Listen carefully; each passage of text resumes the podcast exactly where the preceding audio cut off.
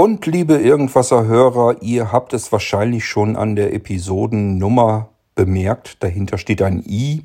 Das steht für eine Interviewsituation. Nun will ich nicht unbedingt wirklich ein Interview mit Martin Feuerstein machen. Das ist nämlich mein Gast hier heute in den Ping-Pong-Gesprächen. Aber es heißt eigentlich Interviewsituation, weil hier sind eben mehrere Menschen in einem Gespräch vertieft. Im Gegensatz zu sonst den oft geführten Monologen bei mir hier im Irgendwasser sind das eben wirklich Gespräche. Wie gesagt, ich habe mir heute den Martin Feuerstein eingeladen und das habe ich deswegen gemacht, weil ich mehr beiläufig eigentlich mitbekommen habe, dass Martin uns etwas über die Dialyse erzählen kann. Und ich persönlich bin der Meinung, ja, hat jeder schon mal irgendwie was gehört, kann sich was darunter vorstellen, weiß so ungefähr, worum es geht. Nichts Genaues weiß man allerdings. So geht es mir, so geht es den meisten anderen.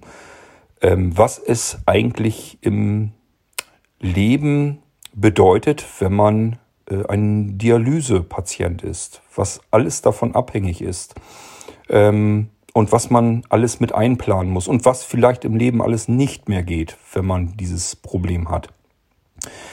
Das kann man eigentlich nur mit jemandem besprechen, der davon betroffen ist, und so geht es eben Martin, und deswegen habe ich gesagt, Mensch, das ist ein Thema, worüber die meisten Menschen zu wenig wissen, einfach weil sie davon nicht betroffen sind. Und wir Menschen sind immer so strukturiert und so gebaut, wenn wir mit einem Thema nicht unmittelbar konfrontiert sind, nichts damit zu tun haben, dann geben wir uns da nicht großartig weiter mit ab. Obwohl das alles Dinge sind, die jedem von uns von heute auf morgen passieren können, geben wir uns da ganz natürlich nicht weiter mit ab. Man kann sich nicht mit allen Problemen, die es weltweit gibt, auf einmal beschäftigen. Das geht halt einfach nicht.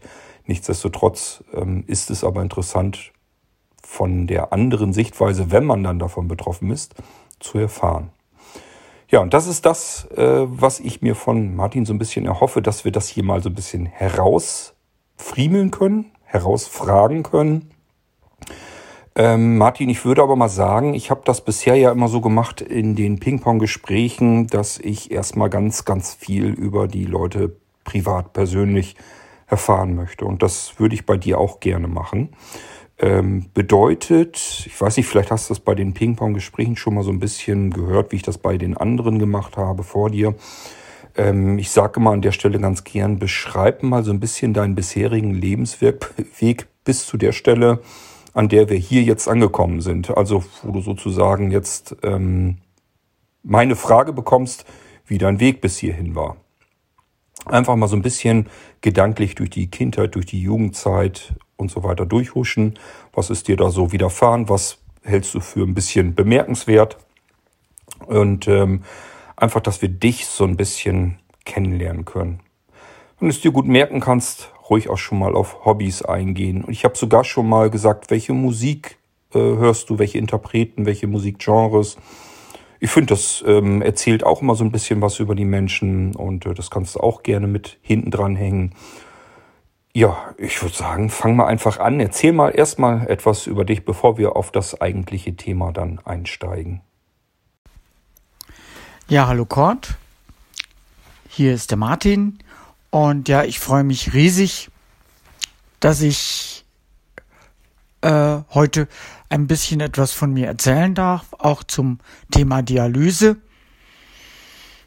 Ja, ich bin 63 Jahre alt, bin von Geburt an blind, bin 1958 in Miltenberg geboren. Das ist eine Kleinstadt in Unterfranken. Diejenigen, die beim OVZ bei der Veranstaltung, wie war das, Urlaub mit den Ohren oder so ähnlich, dabei waren. Die erinnern sich vielleicht noch, ich habe da auch ein bisschen was erzählt darüber. Ja, und ich bin mit 6 Jahren nach München in die Blindenschule gekommen. Eigentlich wäre Würzburg damals für mich zuständig gewesen. Die Schule gab es damals noch. Ja, und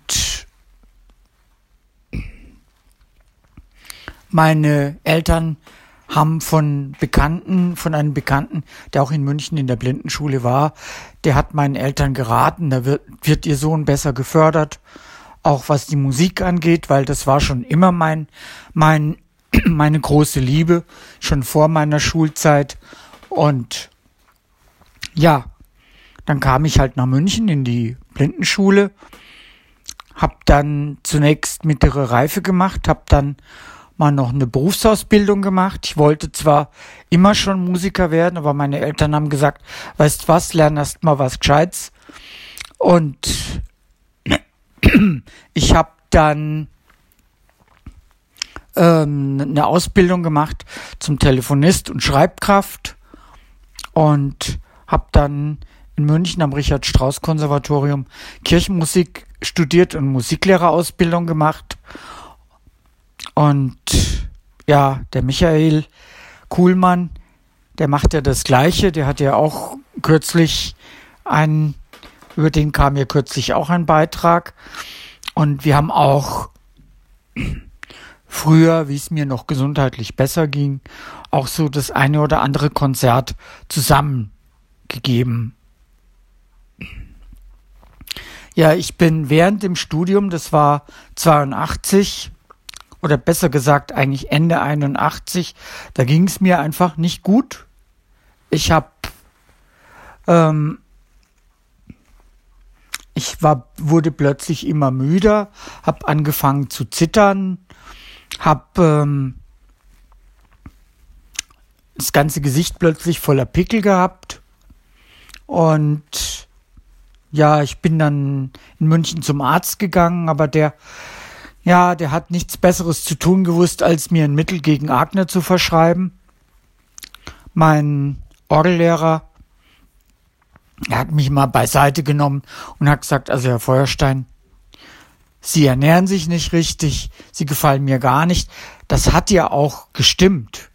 Ich habe damals, wir hatten keine Mensa oder sowas und ich habe dann, wenn ich zu Essenszeiten nicht zu Hause sein konnte, habe ich eben dann irgendwo an irgendwelchen Schnellimbissen mir was zu essen geholt. Das ist natürlich nicht gesund, aber das war natürlich nicht der einzige Grund. Ich bin dann über Weihnachten zu meinen Eltern gefahren und sie meinten dann, also du gefällst uns gar nicht, wir gehen mal zum Hausarzt. Die Hausärztin meiner Eltern, die kannte mich auch, ich war da früher öfter und die hat dann, es war der 6. Januar 82, also der Feiertag, der Dreikönigstag, hat die bei meinen Eltern angerufen, um Gottes Willen sofort nach Würzburg ins Krankenhaus die Nierenwerte sind eine Katastrophe. Er muss ins Krankenhaus. Ich bin dann ins Krankenhaus gekommen nach Würzburg und die haben gar nicht lang rumgemacht. Die haben mich sofort an die Dialyse gehängt. Haben gesagt, sofort Dialyse. Und es war natürlich erstmal ein Schock. Und ja, sie haben mir dann auch einen Katheter gelegt, weil normalerweise wird ja so ein anderer Zugang gelegt, das nennt sich Schand, aber sie wollten ja erst mal wissen, wie sich das entwickelt und so schnell ist ein Schand auch nicht verfügbar, dass er funktioniert. Da kann ich später dann nochmal was erzählen dazu. Auf jeden Fall, wie gesagt, die haben mir einen Katheter gelegt und haben mir zunächst die Hoffnung gemacht, naja, vielleicht müssen sie ja nicht auf Dauer an die Dialyse, vielleicht ist es ja nur vorübergehend, aber das war es dann wohl doch nicht. Spätestens, wie es dann geheißen hat, ja, wir müssen ihnen einen Schand legen, wusste ich, aha, das ist nicht nur eine vorübergehende Sache. Und normalerweise wird sowas am Arm gemacht, da wird die Arterie mit der Vene kurz geschlossen. Und aber sie haben dann gemeint, nee, Herr Feuerstein, Sie sind blind. Wir können nicht das Risiko eingehen, dass Ihre Hände kaputt gehen. Sie brauchen Ihre Hände. Wir machen das am Oberschenkel. Dann habe ich da ein Kunststoffgefäß als Zugang gelegt bekommen. Ja, nach den Osterferien bin ich dann wieder nach München zurück und ich habe mir fest vorgenommen, ich ziehe mein Studium durch. Allerdings wusste ich damals nicht, wie schwer das werden wird, und wenn ich nicht ein Jahr später eine Spenderniere bekommen hätte ich das wahrscheinlich nicht schaffen können. Zumindest diese ganzen Prüfungen, hätte nicht hingehauen. Auf jeden Fall habe ich nach einem Jahr eine Spenderniere bekommen. Die hat 9 Jahre gehalten. Und ja, dann musste ich wieder zur Dialyse. Und ja, ich habe in der Zeit, als ich die Spenderniere hatte, habe ich als Musiklehrer gearbeitet, habe Privatunterricht gegeben und in Klavier, in Blockflöte und Orgel. Ich habe dann, ja, wie gesagt, 1992 hat dann meine Niere den Geist aufgegeben.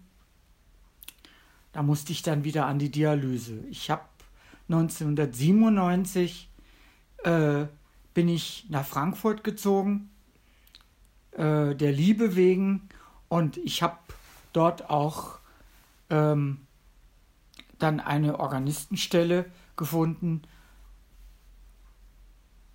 Ich habe dann 2000 wieder eine Niere bekommen, die hat bis 2007 gehalten. Dann musste ich wieder an die Dialyse. Also dazu muss man sagen, so ein Spenderorgan hält nie ewig. Das geht immer ein paar Jahre und dann muss man wieder an die Dialyse.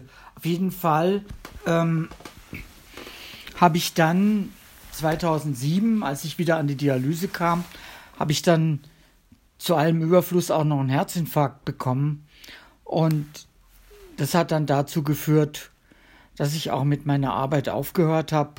Und ja, ich bin Rentner und ja, meine Hobbys, klassische Musik ist natürlich immer schon meine große Liebe gewesen. Das ist es auch nach wie vor. Und einmal so im Monat spiele ich noch Orgel in der Kirche. Außerdem lese ich gerne, mag gerne Hörbücher und verreise gerne. Wobei das mit dem Verreisen ja so eine Sache ist. Wenn man an der Dialyse ist, dann muss man erst mal schauen, ob ich an dem Zielort da auch einen Dialyseplatz bekomme. In Deutschland geht das relativ einfach. Ich war beispielsweise letztes Jahr in Boltenhagen, diesem Aura-Hotel, und ja, das war sehr schön und wie gesagt, ich verreise gerne, wenn es möglich ist. Halt, Martin, nicht so schnell. Wir müssen hier nicht im Eilverfahren durch. Du musst nicht davon ausgehen, dass jeder sich so ein bisschen auskennt, was da eigentlich genau abläuft. Also ich bin zum Beispiel auch jemand, ich muss das dann komplett alles erfragen. Ich weiß natürlich, was Dialyse so ungefähr bedeutet, aber wir müssen ja die Leute auch ein bisschen da abholen, wo sie sind, und im Zweifelsfall haben sie noch nie etwas mit diesem Thema zu tun gehabt. Das bedeutet ja, du bist in jungen Jahren erkrankt. Kannst du uns mal genauer erzählen, was mit deinen eigenen Nieren eigentlich passiert ist? Warum konnten die nicht mehr vernünftig arbeiten? Das wird dir ja sicherlich irgendjemand mal vernünftig erklärt haben. Also was ist eigentlich der Grund, weswegen das Ganze überhaupt erst ans Rollen gekommen ist? Das würde mich an der Stelle vielleicht mal interessieren und unsere Hörer hoffentlich auch. Ja, also es ist so, zum nächsten Mal. Es ist so, dass meine Nieren und meine Augenerkrankung, das ist zusammenhängend. Das Ganze nennt sich entweder Nephronophthise oder Seniologen-Syndrom.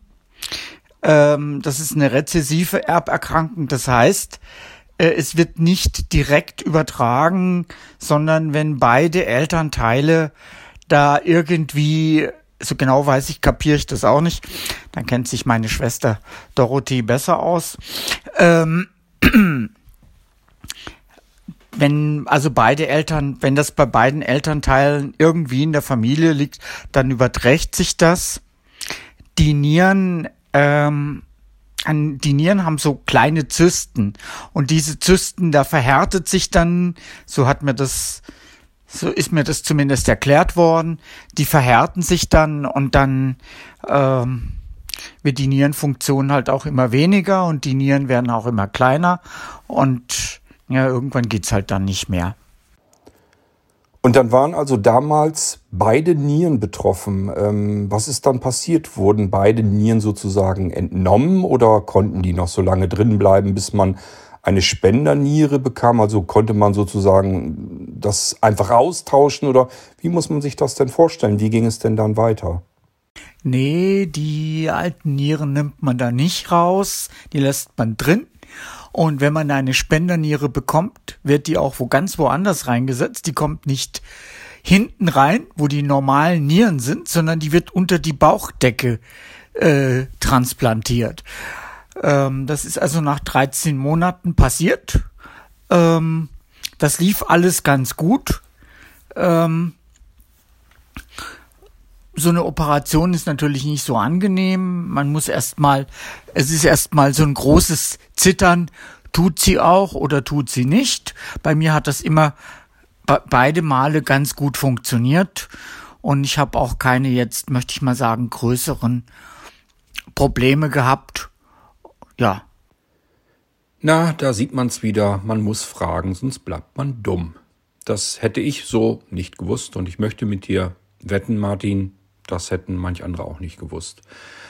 Heißt das, deine Nieren hast du bis heute hin in deinem Körper drinne? Wenn ja, machen die noch irgendetwas oder sind sie im Prinzip völlig funktionslos? Also tragen sie jetzt noch irgendetwas dazu bei, das Blut sozusagen zu reinigen oder sind sie komplett funktionslos?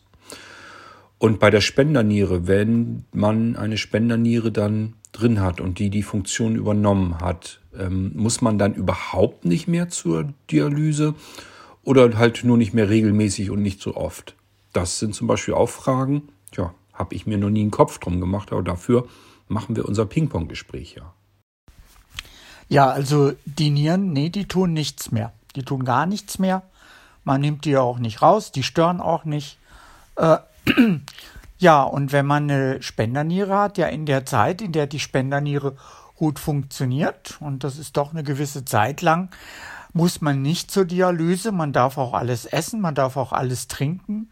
Und es war für mich zum Beispiel eine große Umstellung, als ich die Spenderniere bekommen habe, weil in der Zeit, in der man an der Dialyse ist, darf man ja nur wenig trinken, weil die Flüssigkeit ja durch die Dialyse ausgeschieden wird, also rausgezogen wird. Und das wird natürlich innerhalb von 5 Stunden, weil das lagert sich ja ein, wird das rausgezogen und da darf man natürlich nicht viel trinken. Jetzt, wie ich aber die Spenderniere gekriegt habe, musste ich auf einmal viel trinken, weil die Niere ja gut durchgespült werden musste. Und ja gut, mit der Geschichte kam ich gut zurecht. Es war natürlich angenehmer. Aber als ich dann wieder an die Dialyse kam, musste ich mich wieder neu umstellen auf, ich darf jetzt nur wenig trinken. In der Anfangszeit, als ich die Niere bekommen habe, da musste ich immer aufschreiben, beziehungsweise aufschreiben lassen, wie viel ich getrunken habe und wie viel ich ausgeschieden habe. Und ich musste 500 Milliliter mehr am Tag trinken, wie ich ausgeschieden habe. Das war am Anfang ein bisschen stressig, aber man bekommt das mit der Zeit hin. Und ich musste immer Medikamente nehmen gegen die Abstoßung. Martin, du sagst ja, dass die Spenderniere dann immer eine gewisse Zeit lang hält. Mich würde jetzt an der Stelle interessieren, wie lange halten die im Durchschnitt und wovon vor allem ist das abhängig? Also wann hält sie länger, wann hält sie kürzer? Hängt das mit dem mit dem Alter sozusagen der Spenderniere zusammen? Wahrscheinlich auch, aber vielleicht auch mit irgendwelchen anderen Dingen. Warum wird die dann plötzlich, ich nehme mal an, dass sie dann abgestoßen wird vom eigenen Körper. Warum passiert das dann? Weißt du da eventuell was drüber? Also so, man kann sagen, so der Durchschnitt sind 5 Jahre. Wenn es 5 Jahre hält, dann ist es schon sehr gut. Bei manchen hält es 10 Jahre, 20 Jahre, 30 Jahre habe ich auch schon gehört. Das ist ganz, ganz selten. Aber ich kann sagen, dass ich mit meinen einmal 9, einmal 7 Jahre eigentlich ganz gut dastehe. Und warum die Nieren abgestoßen werden, das kann ich dir ehrlich gesagt nicht sagen. Ich weiß gar nicht, ob das die Ärzte selber wissen. Vielleicht liegt es wirklich an der Niere, wie gut die Niere ist, wie gut sie auch passt. Ich meine, es gibt ja da so viele Parameter, die zusammenpassen müssen, ob eine Niere auch geeignet ist. Und je nachdem, ja. So genau kann ich das jetzt auch nicht sagen. Martin, wenn die Spenderniere im Begriff war, vom Körper abgestoßen zu werden, wie hat sich das bei dir bemerkbar gemacht? Also wie hast du das mitbekommen? Oder stellt man das im Prinzip über regelmäßige Kontrollen nur fest? Konntest du da irgendwelche Einschränkungen bemerken? Und wie viel Zeit hattest du dann noch, dich schon mal so ein bisschen darauf vorzubereiten, dass jetzt erstmal wieder eine blöde Zeit vor dir liegt, ohne eine Niere? Und dann würde mich interessieren, wie lange hat es dann bisher jedenfalls gedauert, bis du eine neue Spenderniere bekommen konntest? Und dann, wenn du dann eine neue bekommen konntest, wie schnell musste dann alles gehen? Vielleicht kannst du dich einfach mal so einen Zeitpunkt zurückerinnern, einfach so ein bisschen chronologisch uns nochmal mitnehmen, was passiert da eigentlich genau? Wann startet das und wie schnell musst du im Krankenhaus sein und so weiter und so fort? Einfach damit man sich das mal vernünftig vorstellen kann, wie sowas abläuft. Ja, also die erste Frage, also es ist in der Regel so, dass es als erstes mal der Arzt merkt, weil man wird ja doch, wenn alles gut läuft, muss man alle 4 Wochen zur Kontrolle, zumindest wenn alles gut läuft. Und dann ist es so, wenn es mal einen Ausfall gibt, das heißt, die Werte sich verschlechtern. Es gibt da einen Richtwert, das sogenannte Kreatinin. Das ist so der Richtwert für die Nierenfunktion.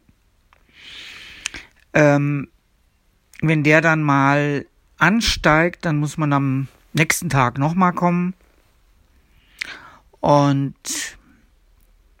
dann wird geschaut, und wenn das dann weiterhin ansteigt, das kann ja mal, wie gesagt, nur ein Ausfallwert sein, wenn das dann weiterhin ansteigt, irgendwann merkt man es dann, also bei meiner ersten Niere, da musste ich dann sogar mal operiert werden, weil da hat sich Wasser eingelagert im Bauchraum.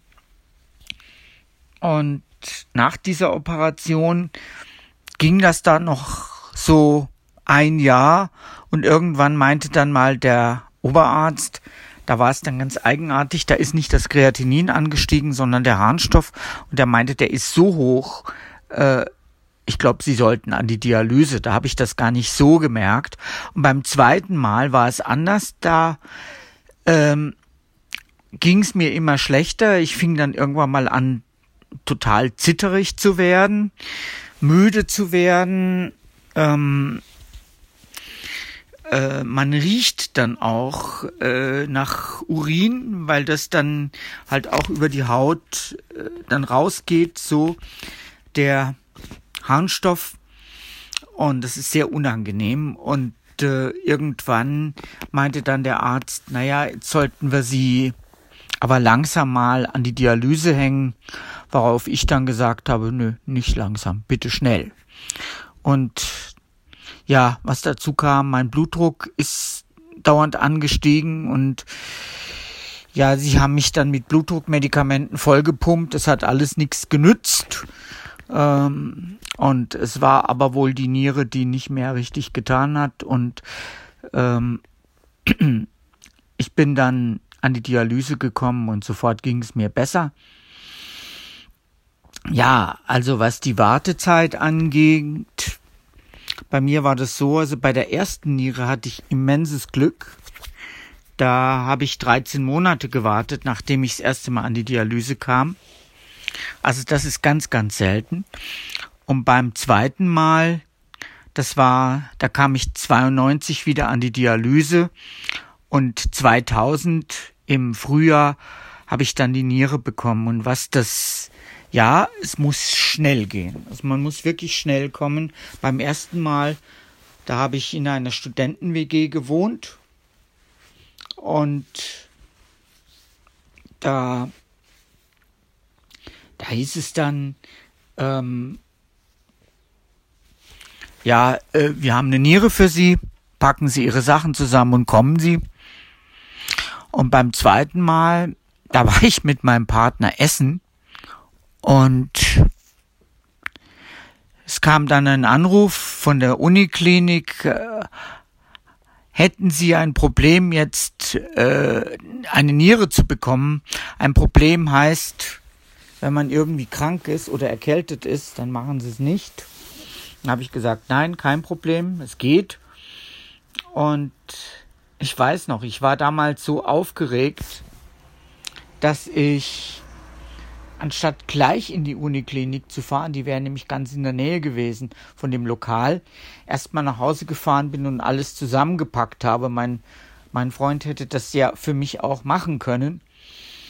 Und ich musste dann beim zweiten Mal, noch einmal ganz kurz an die Dialyse, weil mein Kaliumwert zu hoch war. Ja, und beim ersten Mal war es so, dass die Niere so 3-4 Tage gebraucht hat, bis sie angesprungen ist. Und beim zweiten Mal ging das sofort. Also praktisch auf dem OP-Tisch. Man bekommt ja einen Katheter, einen Blasenkatheter. Und da läuft dann das alles rein und das lief wirklich, die haben gesagt, Herr Feuerstein, das läuft wie fix, also es könnte gar nicht besser sein. Und ja, man ist ungefähr so 14 Tage bis 3 Wochen ist man dann im Krankenhaus, bis dann alles so läuft, dass man wieder entlassen werden kann. Wird eine Spenderniere in jedem Fall irgendwann abgestoßen oder, also ich denke jetzt gerade zum Beispiel, wenn man jetzt in der Familie jemanden hat, einen Bruder oder eine Schwester, also das gibt's ja auch alles, die sagen, ich würde eine Niere abgeben, würde die dann auch nur eine Weile halten, bis sie dann abgestoßen wird? Oder hat man hier dadurch, dass das eben ungefähr den gleichen Genpool hat, hat man da bessere Chancen? Weißt du da was drüber? Also ich denke, ja, es ist auf jeden Fall so, dass es sicherer ist, dass es länger funktioniert und dass es besser funktioniert.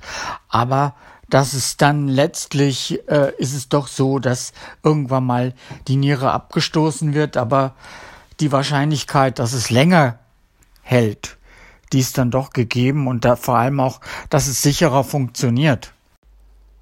Kommen wir doch mal zurück zur Dialyse.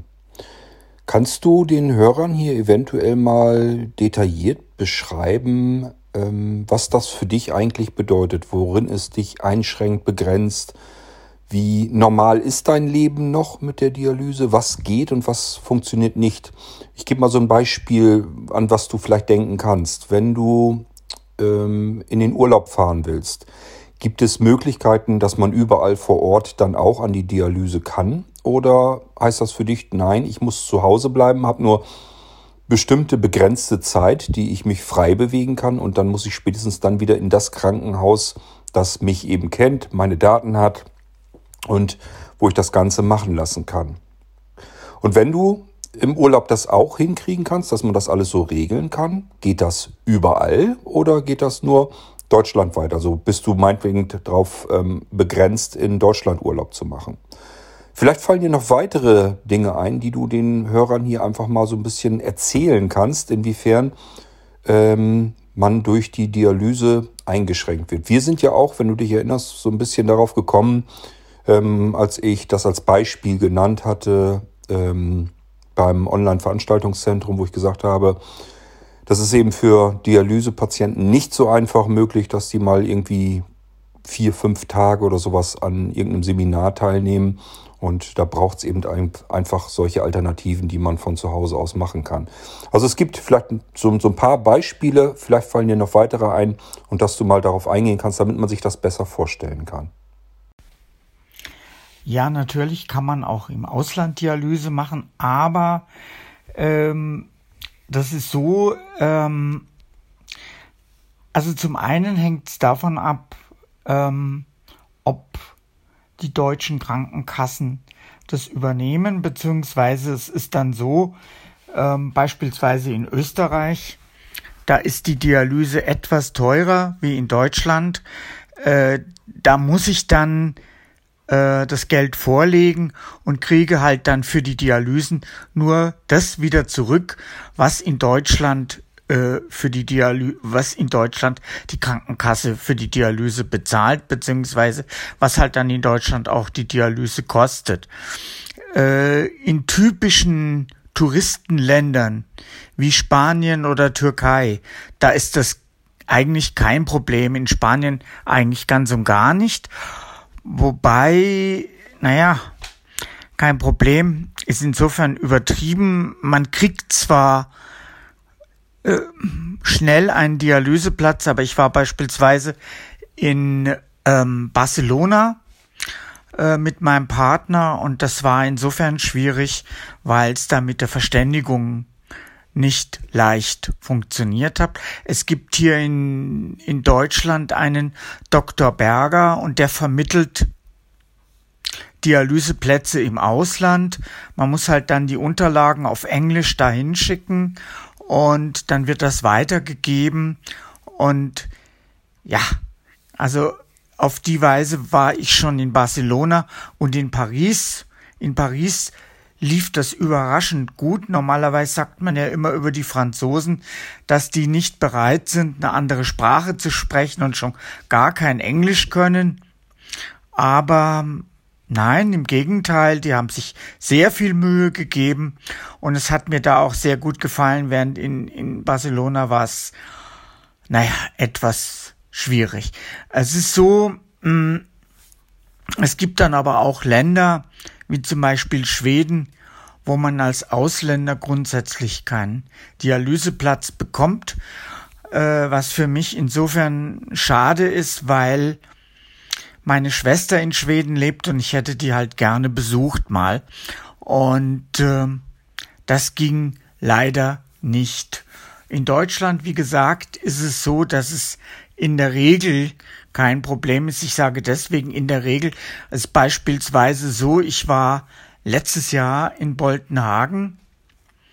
Da ist ja auch ein Aura-Hotel für Blinde. Und wie ich mich dann da angemeldet habe und gesagt habe, dass ich Dialysepatient bin, haben die gesagt, um Gottes Willen, da werden sie wahrscheinlich keinen Platz bekommen. Ich hatte aber Glück, damals sind wegen Corona wohl einige Leute zurückgetreten und ich habe dann einen Platz bekommen, aber die haben mir gleich gesagt, ja, wenn sie nächstes Jahr wieder kommen wollen, um dieselbe Zeit, am besten melden sich gleich an. Und ich habe das nicht gemacht, weil ich ehrlich gesagt, damals hat man schon gesagt, es könnte ja eine zweite Welle kommen. Und da habe ich mir gedacht, wer weiß, wie es dann ist. Ich habe mich dann nicht angemeldet, hätte ich es mal gemacht. Und zum Beispiel komischerweise auch in meinem Heimatort ist es schwierig. Da ist es auch deswegen schwierig, weil dieses Dialysezentrum, die sind nicht zum Beispiel auch gar nicht bereit, einen Dialyseplatz zu geben, wenn man nur einmal kommt. Und sonst habe ich halt auch immer wieder erlebt, wenn ich dann meine Eltern besuchen wollte, mir dann der Dialyseplatz zugesagt wurde und an dem Tag, an dem ich dann bei meinen Eltern ankam, das heißt einen Tag vor der Dialyse, kam dann plötzlich ein Anruf, nein, es geht doch nicht. Ja, und dann haben sie mich irgendwo in die Nachtdialyse reingepfriemelt.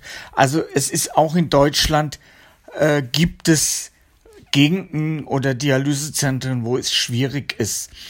während zum Beispiel, ich habe ja meinen Partner in Bensheim und da habe ich kürzlich angerufen und gefragt, ja, wie ist denn das, ich bin zweimal geimpft, darf ich denn kommen? Und dann haben die gesagt, kein Problem, sie müssen halt trotzdem nochmal einen Corona-Test mitbringen, aber sonst ist das dort zum Beispiel überhaupt kein Problem, die kennen mich. Und wo sie mich kennen, das ist sowieso in der Regel, mal abgesehen, wie gesagt, da bei meinen Eltern. Aber sonst ist es in Deutschland ganz gut und im Ausland, in den, sagen wir mal, Touristenländern. Ja, Italien ist zum Beispiel ein anderes Problem. In Italien ist es so, da muss der Arzt, mein Arzt, unterschreiben, dass er kein Problem damit hat, dass ich ohne ärztliche Aufsicht dialysiert werden kann. Und da machen unsere Ärzte hier nicht mit. Also Italien ist ein bisschen, ist auch schwierig, einen Platz zu bekommen. Also ich war da auch schon in Verona, aber es ist nicht so ganz leicht. Ja, was ist noch ein Problem oder was kann ich noch nicht? Ja, ich würde mal sagen, also es ist halt schon so, dass es manchmal ganz heftig ist. Man kann nicht mal einfach sagen, ich will jetzt mal eine Woche lang von der Dialyse Urlaub machen. Das geht nicht. Also ich kann auch von anderen Behandlungen vielleicht auch mal, die regelmäßig gemacht werden müssen, vielleicht auch mal Urlaub machen, aber bei der Dialyse geht es definitiv nicht. Ich muss auch an den Feiertagen kommen und dann passiert es halt immer wieder, dass meine Bekannte oder Bekannten oder irgendwelche Leute dann sagen, was? Am Feiertag musst du auch kommen? Und dann sage ich immer, ja, deine Niere arbeitet am Feiertag ja auch. Was auch ziemlich heftig ist, dass ich nicht alles essen darf. Ja, das ist schon, ich hab schon gesagt, ich stelle dann schon immer in meiner Fantasie ein Essen für den ganzen Tag zusammen, wenn ich mal einen Tag wieder alles essen dürfte, was ich jetzt nicht darf. Und interessanterweise ist das übrigens alles, was für einen Gesunden gesund ist. Also alles so Vollwertige, das sollte ich nicht unbedingt essen. Also das ist auch ziemlich heftig, aber sonst kann ich im Prinzip alles machen. Es ist halt so, ich merke halt auch, dass meine Leistungsfähigkeit im Laufe der Jahre, in denen ich an der Dialyse bin, nicht mehr so groß ist. Also ich kann auch an einem Tag, ich könnte zum Beispiel keine großen Wanderungen machen. Das wäre mir einfach zu anstrengend. Das würde ich nicht mehr packen. Oder, ja, ich habe beispielsweise letzten Samstag, da hatte ich diese Veranstaltung beim OVZ, das war wunderschön. Aber ich war dann gut, dass ich es an einem Samstag gemacht habe, weil ich war dann am Sonntag ziemlich erledigt. Also es ist schon so, dass man halt auch nicht mehr so leistungsfähig ist. Jetzt so Richtung Abschluss, nehme ich jedenfalls mal an, dass wir so langsam sicher in die Zielgeraden kommen, würde ich mir von dir etwas wünschen. Und zwar, dass du aus uns mal einen Dialysepatienten machst. Nimm uns doch mal richtig gedanklich mit auf einen Weg zur Dialyse. Was passiert da genau? Du kommst da an, musst du irgendwie warten, kommst du gleich dran? Was passiert genau? Werden da irgendwelche Schläuche logischerweise ja angeschlossen? Wie werden die angeschlossen? Wo werden die angeschlossen? Wie dick sind die? Wie fühlt sich die Dialyse direkt an oder merkt man davon nichts? Welche Geräusche gibt es? Muss man sich da vorstellen, dass irgendwie Herzfrequenz die ganze Zeit irgend so ein Monitoring da am Piepen ist? Wie vertreibst du dir die Zeit? Und so weiter und so fort. Ich würde das einfach so machen, dass ich mir einfach mal überlege, wie sind die bisher immer so abgelaufen, gerade so die letzten Male. Und das schilderst du dann so, dass wir uns in deine Situation, in deine Lage direkt hineinversetzen können, damit wir besser begreifen können, was passiert bei dieser Dialyse mit einem selbst. Also wie findet das Ganze statt und wie muss ich mir das exakt vorstellen. Wenn du das hinkriegst, wäre das nicht schlecht, damit wir uns da besser was drunter vorstellen können, was das eigentlich wirklich bedeutet für jemanden. Ja, also du musst dir vorstellen, ich stehe morgens so gegen 5:45 auf. Es ist momentan so, dass wegen Corona es verboten ist, dass wir während der Dialyse essen, weil wir ja sonst die Masken absetzen müssen. Das ist zwar ein Blödsinn, weil zu trinken kriegen wir nämlich auch was. Aber naja, gut, auf jeden Fall frühstücke ich dann, höre dabei Radio. Ja, und mein Taxi ist vorbestellt auf 6:50. Kommt meistens ein bisschen früher. 7:30 soll ich da sein. Gut, ich komme dann hin. Und dann geht's, wenn die Tür zur eigentlichen Station geöffnet wird, geht's erstmal auf die Waage. Weil es ist ja so, dadurch, dass ich keine Wasserausscheidung habe, muss man ja irgendwie messen, wie viel Wasser man entziehen muss. Und da wird von einem Trockengewicht ausgegangen. Das ist bei mir beispielsweise 56 Kilo. Und wenn ich dann mit 58 komme, dann weiß ich, 2 Liter müssen weg. Das Trockengewicht errechnet sich auch so ein bisschen am Blutdruck. Wenn der Blutdruck eher ein bisschen niedrig wird, muss man es erhöhen, weil dann hat man an richtigem Gewicht zugenommen. Wenn der Blutdruck hoch wird, dann muss man runtergehen mit dem Trockengewicht. Ja, also dann geht's auf die Waage. Da kriege ich dann ein Zettelchen ausgedruckt. Dann gehe ich auf mein Zimmer. Manchmal ist da dann auch schon die Schwester. Ich muss nicht lange warten, weil ich zumindest in meinem Zimmer der Erste bin, der drankommt. Es sei denn, es hat mal ein Zimmernachbar mich gebeten, du, können wir tauschen? Ich habe einen Termin. Dann macht man das natürlich. Jo, dann liege ich in meinem Bett. Auf dem Nachttisch liegt mein Handy und mein Bluetooth-Kopfhörer. Und dann kommt die Schwester, die misst erstmal Blutdruck.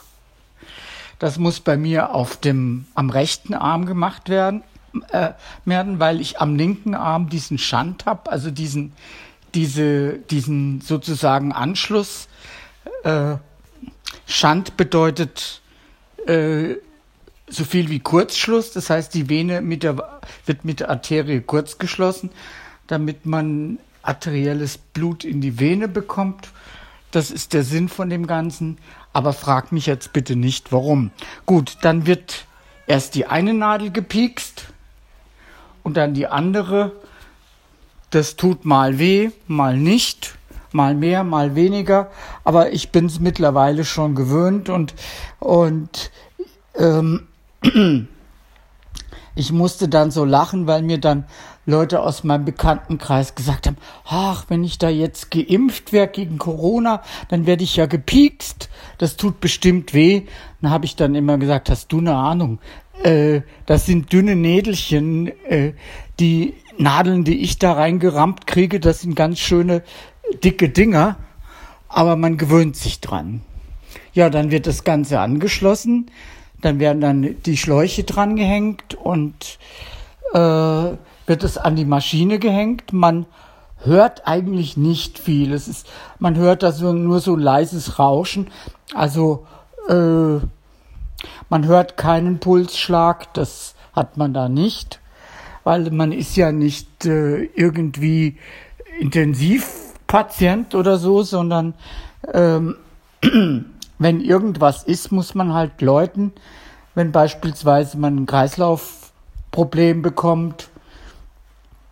Manchmal gibt die Maschine auch Alarm, wenn irgendetwas nicht so funktioniert, wie es sollte. Ja, dann werden wir alle angehängt. Wir sind zu viert im Zimmer. Und dann kommt die Ärztin, fragt, wie es jedem geht, ob es irgendwas guckt, ob es irgendwas zu verändern gibt, Trockengewicht oder ob man irgendwas braucht, ja, eine Überweisung zu irgendeinem Facharzt oder so. Ja, und dann meine Beschäftigung an der Dialyse ist, es wird dich freuen, unter anderem auch der Irgendwasser-Podcast. Den höre ich, wenn ich ihn höre, immer während der Dialyse. Weil mit Podcasts kriegt man die Zeit schnell rum, aber auch mit Hörbüchern. Also ich habe mein Handy immer dabei, da habe ich meine Podcasts drauf und meine Hörbücher. Und wenn ich Lust habe, kann ich auch Musik hören. Und ja, zwischendrin um 9 kommt dann nochmal jemand rein und bringt Getränke. Früher hat man da auch nur Frühstück bekommen. Dann hieß es plötzlich, nein, ihr kriegt kein Frühstück mehr, ihr müsst es selber mitbringen. Da hat man natürlich Corona vorgeschoben, weil, naja, man muss ja irgendwie die Patienten so ein bisschen verarschen, hätte ich beinahe gesagt, ja. Ja, und plötzlich hieß es dann, ja, ihr dürft auch kein Frühstück mehr selber mitbringen. Jetzt hat mir allerdings die Ärztin gesagt, naja, wenn alle zweimal geimpft sind und 14 Tage danach, ist das wenigstens wieder möglich. Also wie gesagt, um 9 kommt dann jemand und bringt Getränke vorbei. So nach 10 wird dann nochmal Blutdruck gemessen. Und ich bin meistens fertig so zwischen 12:30 und 13:45 werde ich abgehängt. Ich muss dann jede Nadel einzeln abdrucken, dass da nichts nachblutet. Und also ich habe das mittlerweile so im Griff, dass ich weiß, 12 Minuten in etwa pro Nadel drücken. Ich meine, man muss auch bedenken, da wird ja auch das Blut verdünnt, damit das nicht irgendwie gerinnt. Und deswegen ist da die Gefahr einer Nachblutung schon gegeben. Deswegen muss man da auch länger drücken. Ja, und wenn ich dann fertig bin, dann gehe ich zur Waage und wiege mich wieder. Das wird dann nochmal eingetragen. Ja, und dann fahre ich mit dem Aufzug nach unten und warte auf mein Taxi. So schaut's aus. Ja, dazu ist noch zu sagen, dass es mir nach der Dialyse oft nicht so gut geht, dass ich manchmal sehr müde bin. Das ist aber nicht immer gleich. Aber es ist so, dass dadurch, dass zwischen Freitag und Montag ein längere Intervall ist, da geht es mir auch vor der Dialyse nicht besonders gut. Also ich hatte zum Beispiel am Montag, da kam ich hin, da war es mir total schwindelig. Und da kann man aber nichts machen. Die Gefahr besteht, dass es eben dann bei dem längeren Intervall nicht so gut geht. Martin, also ich denke oder hoffe vielmehr, dass wir jetzt alles erschöpfend thematisiert haben, dass wir auf alles eingegangen sind und nichts Wichtiges vergessen haben. Sollten wir das tun, möchte ich dir gleich noch die Gelegenheit geben, das einfach anzufügen. Wenn dir jetzt also noch was einfällt, wo du sagst, das gehört eigentlich noch mit in die Sendung rein, dann wäre ich dir sehr verbunden, wenn du das noch anfügen möchtest. Jetzt zunächst einmal möchte ich mich ganz, ganz herzlich bei dir bedanken für deine Offenheit und dass du uns das ganze Stückchen mit in dein Leben hineingelassen hast, dass wir uns das mal so ein bisschen anschauen und vorstellen konnten, wie das Leben mit Dialyse ist. Vielleicht kann ich nebenbei noch unsere Nephron-Mailingliste erwähnen. Dort könnte man sich zum Thema anmelden. Soweit wie ich weiß, ist auch dort Mailinglisten typisch nicht mehr so wahnsinnig viel los. Das soll aber niemanden daran hindern, sich dort anzumelden und einfach mal Hallo zu sagen, in der Hoffnung, dass andere Leute mal wieder angespornt und motiviert werden, sich dann zu melden, dass wieder eine Diskussion stattfinden kann. Die Nephron-Mailingliste erwischt man auf Blinzeln, indem man eine leere E-Mail schreibt an die Adresse Nephron, das schreibt sich N-E-P-H-R-O-N, Bindestrich, also Minuszeichen, subscribe, S-U-B-S-C-R-I-B-E, @, Blindzellen mit dem D in der Mitte, .net. Dann die E-Mail absenden. In Betreff muss nicht unbedingt verstehen. Ich schreibe meistens ein Minuszeichen rein, weil es manche Mail-Programme gibt, die dann meckern, dass kein Betreff ist. Aber prinzipiell muss da nichts drinstehen. Nachrichtentext ist sowieso egal. Abschicken. Nach wenigen Sekunden sollte eine Nachricht vom Server zurückkommen. Hier dann auf die Antwortfunktion seines Mail-Programms gehen und das Ganze einfach unverändert wieder zurückschicken. Dann weiß der Server, alles klar, ich soll den jeweiligen dann in dieser Mailingliste anmelden. Wenn eine WhatsApp-Gruppe oder aber eine Delta-Chat-Gruppe zum Thema gewünscht wird vom Blinzeln, dann meldet euch bitte an info@blinzeln.org. Oder aber auch von mir aus technik@blinzeln.org. Dann habt ihr gleich die richtigen Leute an der Mache. Und dass wir das einrichten sollen. Daran soll es nicht liegen. Wenn Bedarf besteht, sind wir mal ganz schnell dabei und haben das dann auch ganz schnell und flott eingerichtet. Und ansonsten, wie gesagt, steht die die Mailingliste natürlich auch zur Verfügung. So, Martin, an dich jetzt nochmal ganz herzlichen Dank. Ich verabschiede mich an der Stelle schon mal und würde dir jetzt das letzte Wort überlassen, dass du dann gerne dafür verwenden kannst, das anzufügen, wo du denkst, das gehört hier noch rein, das haben wir vielleicht vergessen zu besprechen oder da willst du einfach nochmal darauf eingehen. Ja, und ansonsten kannst du dich natürlich auch von den Hörern hier verabschieden. Nochmal vielen Dank und wir hören uns dann bald wieder, spätestens in der nächsten Irgendwas-Episode. Euer König Kurt. Ja, auch von mir herzlichen Dank, Kurt, für die Möglichkeit, das Thema mal hier in dem Kreis zu besprechen. Die Nephron-Liste, das wäre mir auch sehr wichtig. Vielleicht hören ja jetzt auch Mitglieder der Nephron-Liste das und vielleicht, es wäre ja ganz schön, wenn wir mal wieder ein bisschen mehr Leben in die Liste reinbringen könnten. Ich meine, man kann da ja so über Dinge sprechen wie welche Erfahrungen haben wir mit Diät? Wo gibt es gute Kochrezepte für Dialysepatienten oder welche Urlaubsdialysen und so weiter. Es gibt so viele Themen, die man da diskutieren könnte. Und außerdem gibt's ja noch den Maulwurfshügel, wo man sich auch mal zu einem Ratsch treffen könnte.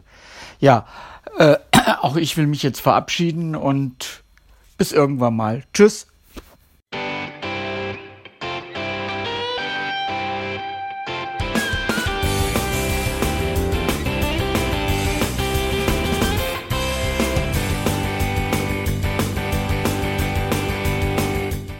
Das war Irgendwasser von Blinzeln. Wenn du uns kontaktieren möchtest, dann kannst du das gerne tun per E-Mail an podcast@blinzeln.org oder über unser Kontaktformular www.blinzeln.org. Blinzeln schreibt man in unserem Fall immer mit einem D in der Mitte. Wenn du möchtest, kannst du uns sehr gerne auch einen Audiobeitrag auf unseren Podcast Anrufbeantworter sprechen. Der hat in Deutschland die Telefonnummer 05165 439 461. Und wenn du uns aus dem Ausland anrufen möchtest, dann ersetze einfach die erste 0 gegen die 0049 für Deutschland. Wir bedanken uns für dein Interesse und freuen uns schon darauf, wenn du auch beim nächsten Mal wieder mit dabei bist.